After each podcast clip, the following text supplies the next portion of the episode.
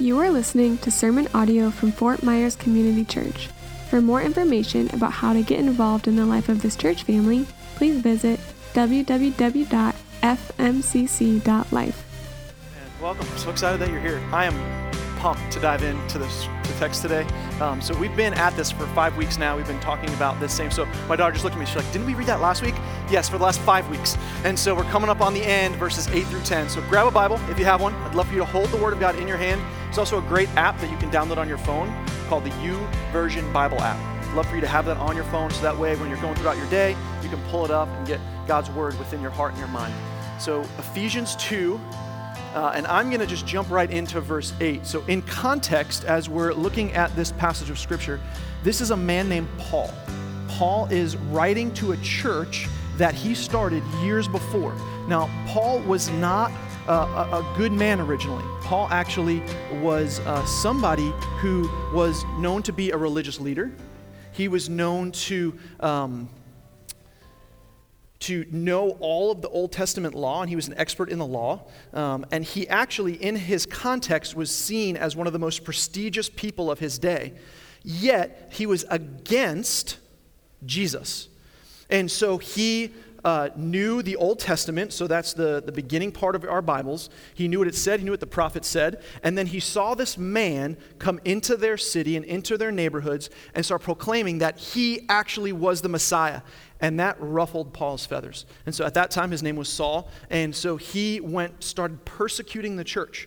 So he was going into people who started professing Jesus as their Lord and Savior, started going into their homes and into their cities and pulling out these people who called themselves Christians, Christ followers. And he was either throwing them in jail or sending them to their death. And one day, when he was on this road, to go to a place to pull more Christians to try to stop this wildfire spread of what was called uh, Christianity, he's met by the one who died on the cross and by the one who had been said to have rose again. Now, this man meets him and says, Why are you persecuting me? He says, I am real. I really, truly am the Messiah. And Saul has his life drastically transformed. And so now, Paul, who once was against the church, becomes the biggest advocate for the church and wrote a large chunk of the New Testament so that we can know who Jesus was and what he did for us. And so now, Paul, instead of going in and trying to stop the church, actually starts going in and building the church, which is really cool. If you think about that transformation from someone who's against it to someone that now is fully for it. Like, what would have had to have happened to a guy who is at the top of his game? Who was known as one of the strongest, uh, most gifted religious teachers of his time, to go from a place where he was like, he is not the Messiah, to, no, no, no, no, he is the Messiah. Like something drastic would have had to happen. Like he didn't just decide, oh, this is a, a PR stunt. He had to have been met with something real. And so now he's going throughout all these towns and cities telling them that there is this man who died and then rose again. And his name is Jesus. And because of that message, he didn't become more famous. In fact, he started getting thrown in jail and beaten.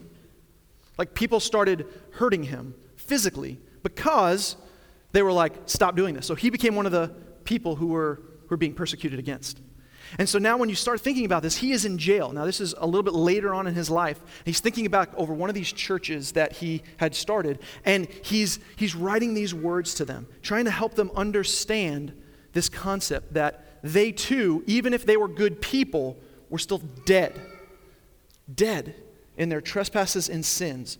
But there was this man, Jesus, that lived the life that they couldn't live perfection and then died a horrific death on a cross, like it was said in the prophecies. And then three days later, rose again. That's what we celebrated a few weeks ago, Easter, the celebration of the resurrection of our King. And so now he's writing to this church, helping them remember what this good news is. That in spite of them, in spite of their sin, in spite of their wickedness, their brokenness, that Christ loved them and died for them. And that's what we're entering in today. So, verse 8, it says, For by grace you have been saved through faith. Now, in context, you have to read this in the whole of these verses. That's why Lauren read them a little bit ago. But just the fact that it says, For by grace you have been saved through faith, means that you need to be saved. Like, just if, if I said you need to, you know, you've been saved, that means at one point you weren't saved.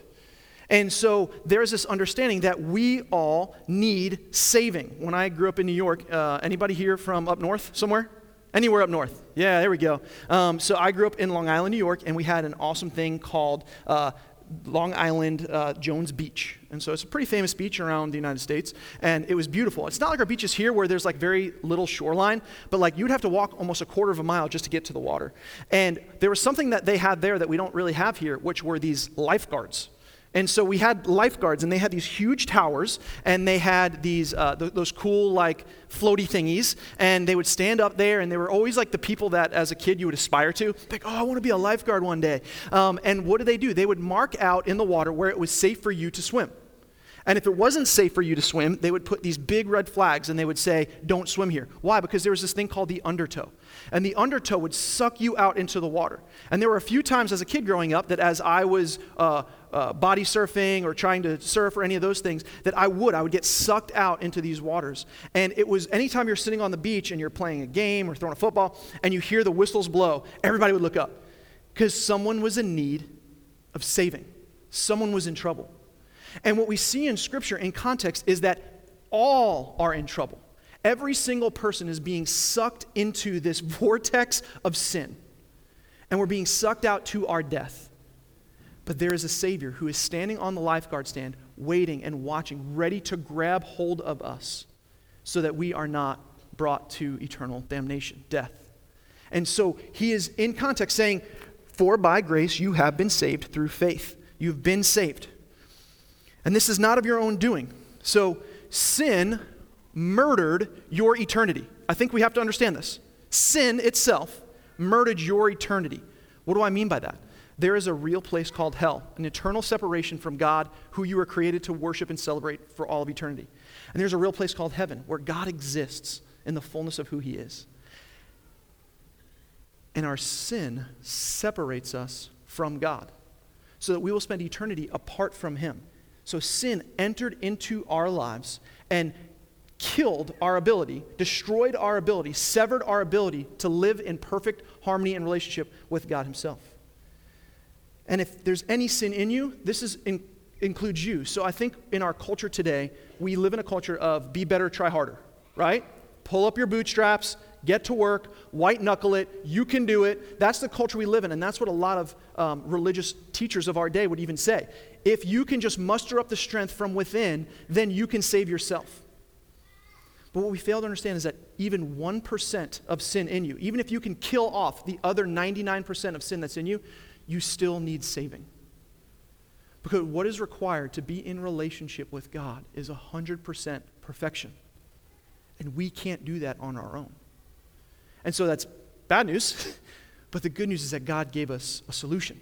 And so, as we're sitting here and we're thinking about this, we're thinking about how we've become these master camouflagers. You know what camouflage is supposed to do? It's supposed to hide you. So that's what I've done. I've become a master camouflager. So I've taken all of my sin, all the things that um, are within me that bring me death, I've just done a really good job of hiding them. So I can stand up here, I could go throughout my life, go throughout my day, and I can act like I have it all together. We put on these masks. We could act like we have all of this spiritual fruit in our lives, and we have become these master camouflagers, people who have been able to hide behind religiosity to act like we are okay. That's what I've done. Maybe I'll just speak for myself. Everybody looks, you're just staring at me. All right, fine. You haven't done it.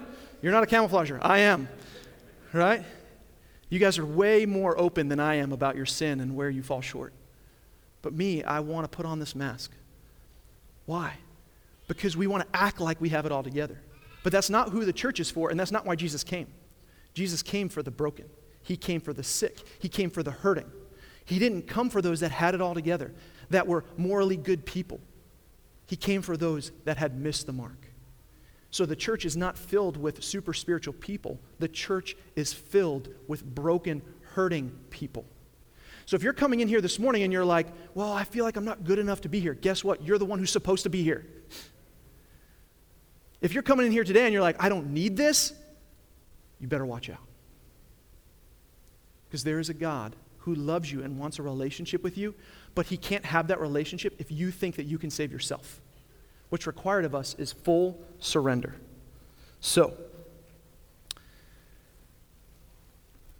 in verses 1 through 10, we begin to see this huge theological framework. And I want to I want to build this out for us because this is super important to the main idea for today. Um, but there's this theological framework that Paul lays out here uh, in the book of Ephesians. He, he does this over in Galatians. He lays out this framework, and it's called the five solas, the five alones. And these five solas are things that when you're reading Scripture, you're going to see these things pop up over and over again. You see these pretty fancy words, right? You're like, I don't even, that's a different language. Yes, it's a different language. What are these things? Well, the first one is Scripture alone. So these are the five alones, things that we are the bedrock of our salvation, the bedrock of our faith, are formed on these five, let's call them principles. Scripture alone. It's not about man's wisdom. We are so much quicker to go to Google than we are to the Bible. We are quicker to scroll through our Instagram to look for what some really motivational speaker says than what God's Word says. And then we say, oh, we can't understand it. And we go, well, listen, have you ever been discipled to understand it? Have you ever spent the time to actually read this for yourself? Or are you just listening to everybody else around you? There are different translations that make it a little easier to understand. There are commentaries that you have complete access through through the internet, the thing that you go to for all your wisdom, so that you can understand it better. There are Bibles that are study Bibles that you can open up and that break down the text, so you can understand it better. There's a great one, it's called the Jesus Centered Bible. And the Jesus Center Bible points everything in Scripture to Jesus himself, Old Testament and New Testament. It's a great study Bible to have the YouVersion Bible app. It's a great app to have. Why? Because then you can click on things and you can go to commentaries and you could look at uh, different ways and different translations of how to understand these passages better. We're so much quicker to go to the world's wisdom than we are God's word and his wisdom. And so what we're saying is, is the bedrock of our faith is scripture alone. I love 2 Timothy 3 16 and 17 when Paul writes, All scripture is breathed out by God. And you're like, well, that's Paul. Paul was writing, and, and he's, was he calling himself? Well, Peter actually said that the words that Paul used were Scripture. And so we have to understand that it's Scripture alone that we place as the wisdom and the knowledge of our faith, our theology. And then he go, they, they go on, the five solas, and it says, faith alone. Now, what is faith alone? It is nothing that we can earn, nothing that you can do to place yourself before God and say, I am worth saving. It's by faith alone.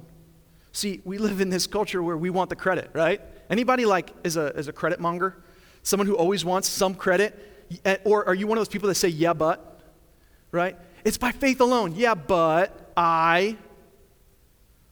No, no, no. It's by faith alone. By faith alone, how? Through grace alone. That's the third one. It's nothing that we accomplish. It's this, uh, it's not fair, I deserve culture in us that makes us feel like we deserve something, that we deserve some of the credit. Yeah, but I have to, I have to be the one to muster up something inside of me. I have to be the one to accept it. I have to be the one. To, I have to be the one. I have to be the one. And we have to understand that it's by faith alone, through grace alone, in something. Now, what is that something? Christ alone. It's a person. It's faith and grace through a person, and his name is Jesus Christ. Now, um, our culture would say, yeah, that's one of the ways. So you can, um, you can believe in Jesus and, and get to heaven, but you can also do these other you know, things. What's good for you is good for you. What's good for me is good for me. We have to remember that when Jesus walked the earth, he said something. He said, I am the way, the truth, and the life. And no one comes to the Father except through me. So if you're going to say that you believe in Jesus Christ as your Lord and Savior, what you are saying that He is the only way, the only truth, and the only life. It's an absolute truth. This isn't relative. Now, if you're part of our culture, they want to say, well, how dare you say that? I'm not saying it. This is saying it. Jesus himself said it, and it says that the Word became flesh and dwelt among us. The Word of God became flesh in Jesus Christ, and He dwelt among us, and He said He's the only way, truth, and the life. So all I'm doing is repeating what He said. If I'm going to believe in him, I have to believe he's the only way, truth, and life. There can't be another way if he said that that's the only way, if I'm going to believe in him. Now, if I want to say that there's multiple ways, then I'm not fully trusting in what he has said himself. And that's not, if that God that I believe in could be wrong on that one thing, couldn't he be wrong on a lot of others? So you have to wrestle with this. You have to wrestle with, he's the one who said he is the only way, truth, and life. So if we think that being a good person can get us to heaven, then we're saying we don't believe that Jesus is the only way, truth, and life. So it's by faith alone, through grace alone, in Christ alone. And we find that in Scripture alone. And so we can read all the history books. We can read all the wisdom, all the, the, the theologians that say that there's multiple ways to God. But the question is, is what do you say? Because you're not going to be held accountable for what some person said 100 years ago about something about religion and how there's multiple ways. You're going to be held accountable for you and what you believe and what you have said. And it is only by faith alone and grace alone that you can have salvation. So it's something that God produces in us and through us. And here's the last thing why is all this happening? Scripture alone, faith alone, grace alone, Christ alone. Last one is all for God's glory alone. It's not for our own praise. So these five solas, they are the foundation of our faith. So ultimately, we have done nothing. Look at, look at this, verses 8 and 9. For by grace you have been saved through faith. And this is not your own doing, it is the gift of God. A gift of God. That word gift, if you write in your Bibles, which I really would encourage you to, if you're okay with that, um, get a highlighter, get a pen, circle it. That gift of God. This is not of your own doing. This is a gift of God, not a result of works so that no one may boast. So I'm not making this stuff up. I'm not standing up here on like this pedestal saying, you have to believe this. I'm just repeating to you what the Bible's saying. It's saying you can't accomplish this. You can't earn this. It is by faith alone, through grace alone, in Christ alone. It is a gift of God, not a result of works that no man may boast. Look at um, 1 Corinthians 1 27 through 29. Because you have to remember again, Paul was the, like the best in his field at one time, and he still fell short. That's why God saved him on the road to Damascus, right? So, so here's what Paul says in his own words God chose what is foolish in the world to shame the wise. Paul knows that he's one of those people. He chose what is foolish in the world to shame the wise. God chose what is weak in the world to shame the strong. God chose what is low and despised in the world, even things that are not, to bring to nothing the things that are, so that no human may boast in the presence of God. This isn't self deprecating. Paul is not sitting here trying to say, oh, woe is me, I'm so terrible. This, that's not what he's doing. He's just recognizing that when he stands before a holy God, he doesn't have a light to shine. You ever think about the greatness of God? Like, he spoke, and there was a mountain. Jose, when was the last time you did that? Like, he formed every child in this room in their mother's womb. Scott, when was the last time you formed a child in somebody's womb? None of us, none of us can do the things that God can do. So when you stand in comparison to Him, it's this recognizing that I might not be as good as I think I am, but it's not self-deprecating. Why? Because because it's this glorious freedom. It's a glorious freedom to enjoy the grace of God. It's a glorious freedom to begin to forget about myself and to start thinking about Him and others. It's not what Tim Keller says, it's not thinking less of myself or thinking more of myself, it's thinking of myself less. That's gospel humility. And so, God saved you, even saved you, even though you didn't deserve it. And then he uses this word for in verse 10. For, why? Because. And he says this We are created to bring glory to our Creator. Look at verse 10. For we are his workmanship, created in Christ Jesus for good works, which God prepared beforehand that we should walk in them. Now, verse 10, we have to be careful because this can become a very works based theology. That, okay, this is where it says it, Pastor. It says that you have to work. Agreed, but we have to understand the context in which this comes in. Here's what it means I do something, and then God saves me. That's works based theology. I do, then God saves. Versus what this passage is saying in context God saves me, and then I do something. It's a big difference. And here's the deal for me, I get this confused every day. So this isn't one of those things that it's like I say it and then you're like, oh, my life has changed. And Then you leave here and never think that ever again. No, like, like for real, every single day, we, we flip flop and we think, oh, but I played a part in this. I did this. I did this. God doesn't save me because I did something. God saved me because he loved me. And therefore, out of a response, I do. I love what Martin Luther said about this. And, and Martin Luther was this old monk. And monks, uh, as many of you may know, uh, do a lot of religious practices. And he was a, a Catholic uh, monk at one point, and, and there were these steps that were said to have Jesus walk up them to go meet Pilate. And so there's, I think there's 28 of them. And, and what people used to do is they used to crawl up them on their hands and knees, making penance for people that were dead. So in the Catholic religion, there's this place called purgatory that people that weren't good enough, there's the works-based theology, right? They weren't good enough, they, didn't, they weren't good enough to make it into heaven. So they go into this like eternal waiting room. You ever sit in the waiting room at a doctor's office? Imagine eternal waiting room, right? And you're just sitting there um, with that like elevator music playing and a cartoon that plays over and over again, static with static going on, right? Until the people on earth um, crawl up these stairs on their hands and knees, praying, God, release them from purgatory into heaven. And so Martin Luther was doing that for his family members. And he's crawling up these stairs, going, Please save my you know, uncle, my father, my sister, so that they can go from this e- eternal waiting room into glorious heaven with God, their creator. And in the middle of him doing that, it's said that he stood up and says this The just shall live by faith. In the middle of him doing these religious acts, he realized something is off here because he knew this book. And he was doing these things and he's going, something's not adding up here. The religion that I have practiced my whole life is not adding up to what the Bible actually says. Have you ever gotten away with this and just read it? To hear the voice of God yourself? Or are you just listening to sermon after sermon after sermon to hear what other people have to say about it? Church, this is God's word to you. Open it read it. And if you're like, man, what this guy's saying is crazy, fine. Go pick this up. Take one of the Bibles with you that we have in the aisles. I've got some study Bibles in the back. I'll give you one to go home and read it so you can see that what I'm saying is not crazy, but it's actually what's written in God's Word.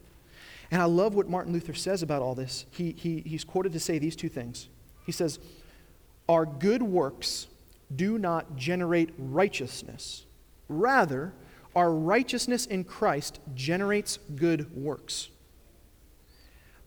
But he, he didn't see work as just completely like often Never Never Land.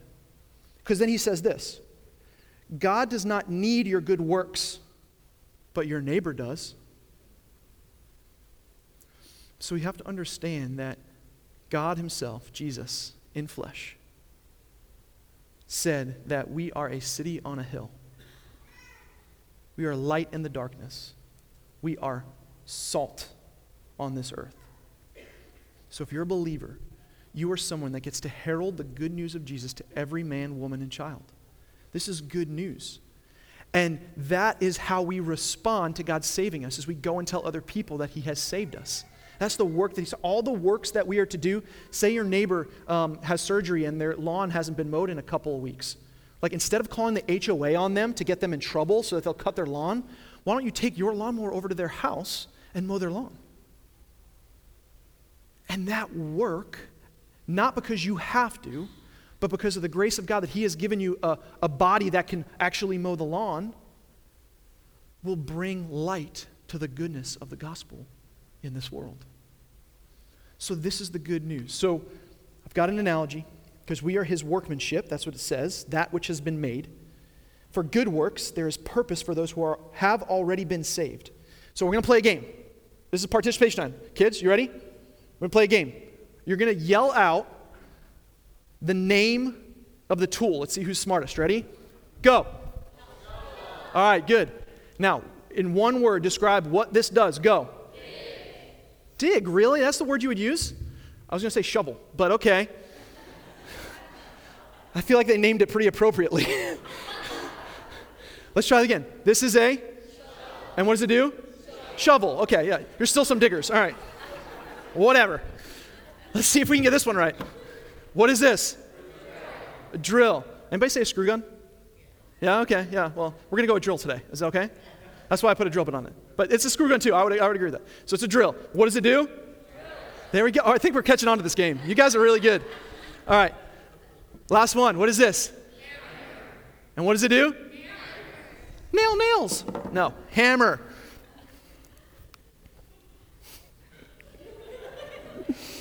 Who owns these tools? Uh, they're mine, technically, so I do, yeah. And what's their purpose?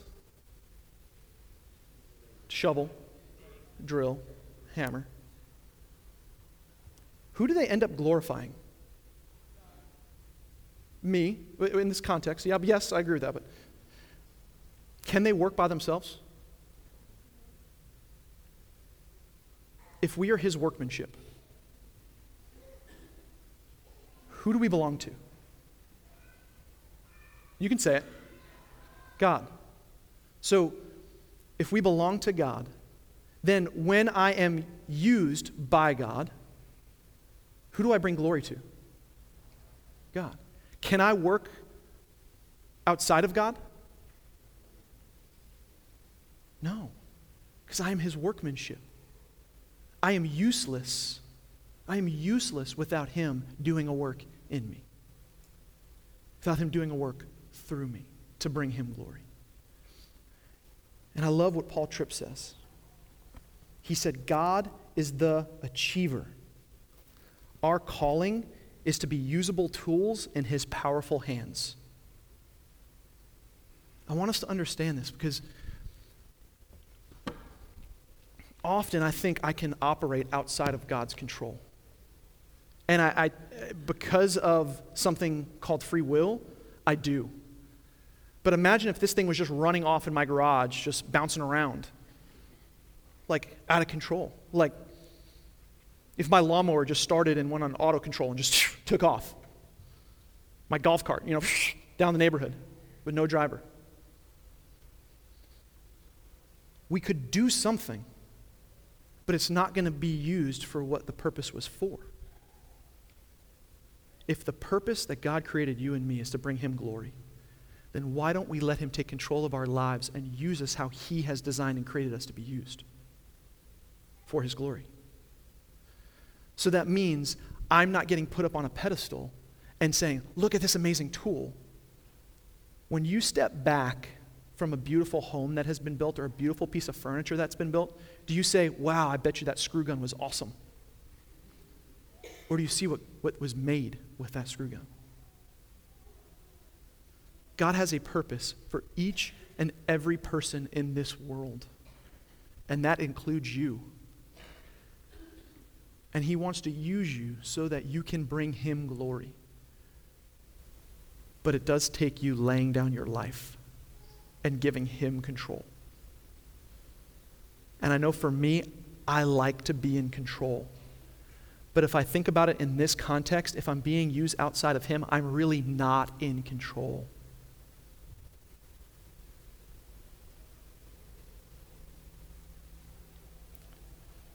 We were created to bring glory to our Creator. So then, what do we do?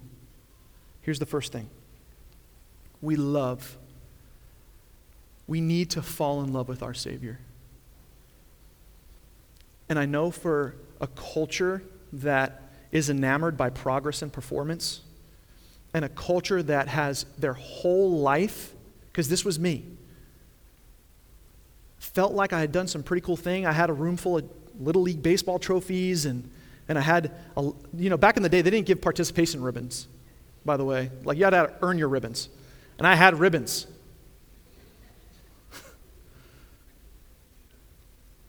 But I have to remember that all of that is worth nothing if I'm not falling in love with Jesus. And I know, guys, can I just speak to you for a second? Like, to say fall in love with something as a man, that sounds a little foofy. Like, oh, right? Intimacy with God. Oh, I don't know about that. What intimacy with God is, falling in love with God, is, is there's an actual interaction between us and God. And the way we can have that interaction is through this, is through the Word of God and through prayer. Those are two spiritual disciplines that God has given us that are beautiful things.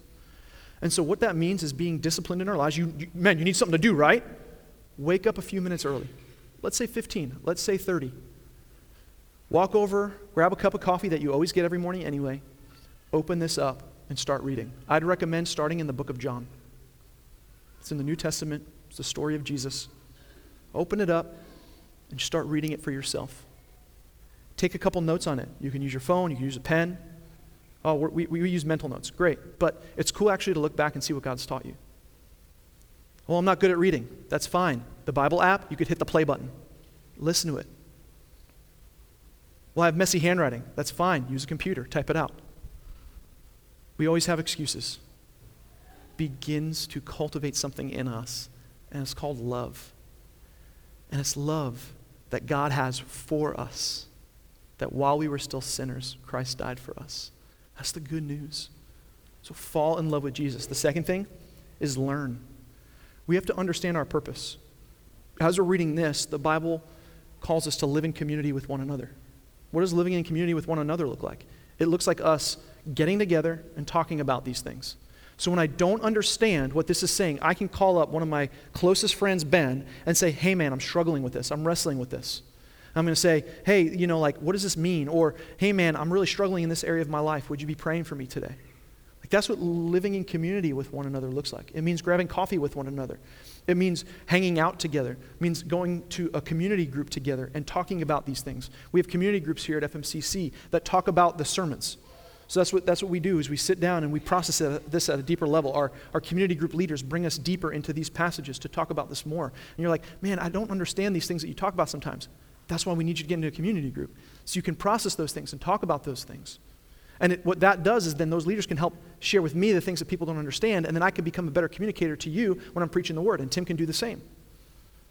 So we're a community of people growing together because we're learning what our purpose is. And that's to love God, love others, and make disciples. And here's the last thing live. We live out using our giftings.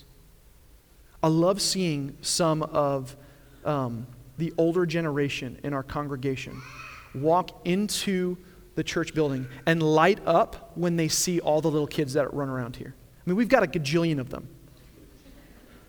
And I love, because I because you say it to me. You come up to me you're like, I love all these kids. And I would love for you to serve in our kids' ministry. Unapologetically. Why? Because you love them and you love seeing them, and they love seeing you. And how amazing would it be is if we live out what Scripture says? It says, older generation, disciple the younger generation. I love what our women's ministry is doing. They started getting together outside of, not, I mean, they, they talked to the elders, but like they just took it upon their own initiative to start meeting together. They did a thing called Apples of Gold, and then they started doing once a month gatherings where the older generation of solid, mature believers is starting to pour into the younger generation. This is beautiful younger generation, if you're not going to that, you need to. It is a beautiful thing when there are women in a church that want to pour into your life. So on a Sunday morning when you come in here, don't just go find somebody your own age. Walk up to somebody. John, walk up to somebody that's older than you and say, hey, what's your name? Remember his name. And if you're older, walk up to one of the younger guys in here and say, hey, what's your name? Remember his name. Remember his wife's name. Remember his kid's name. We begin to live in community with one another and we begin to learn what it means to live in the life of the family. The gifts God has given you points us back to Jesus. You are just a tool in the hands of your Creator for His glory. Amen? Can I pray for us? Let's pray. God, we have been created to bring you glory. And God, I'm so thankful for this passage that reveals to us how good and beautiful and awesome you are. God, I pray that we would learn to love you more and more.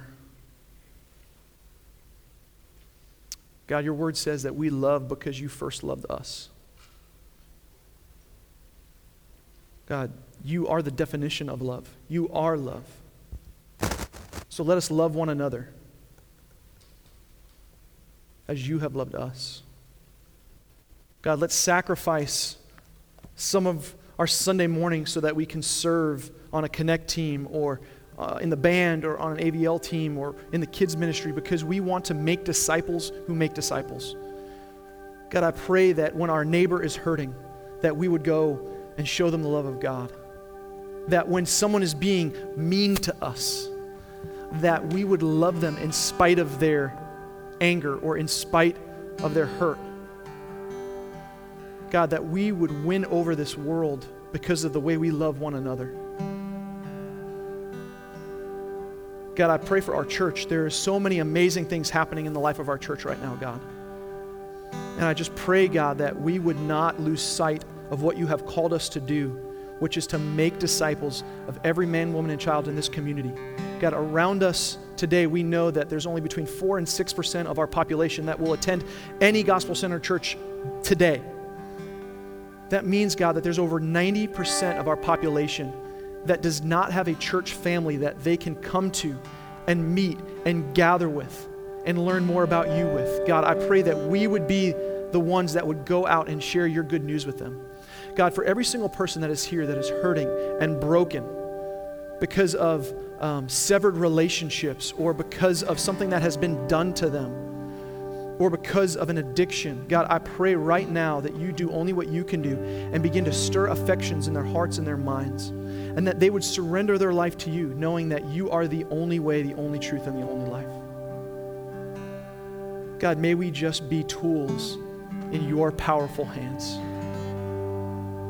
We love you. We thank you. It's in your name that we pray. Amen.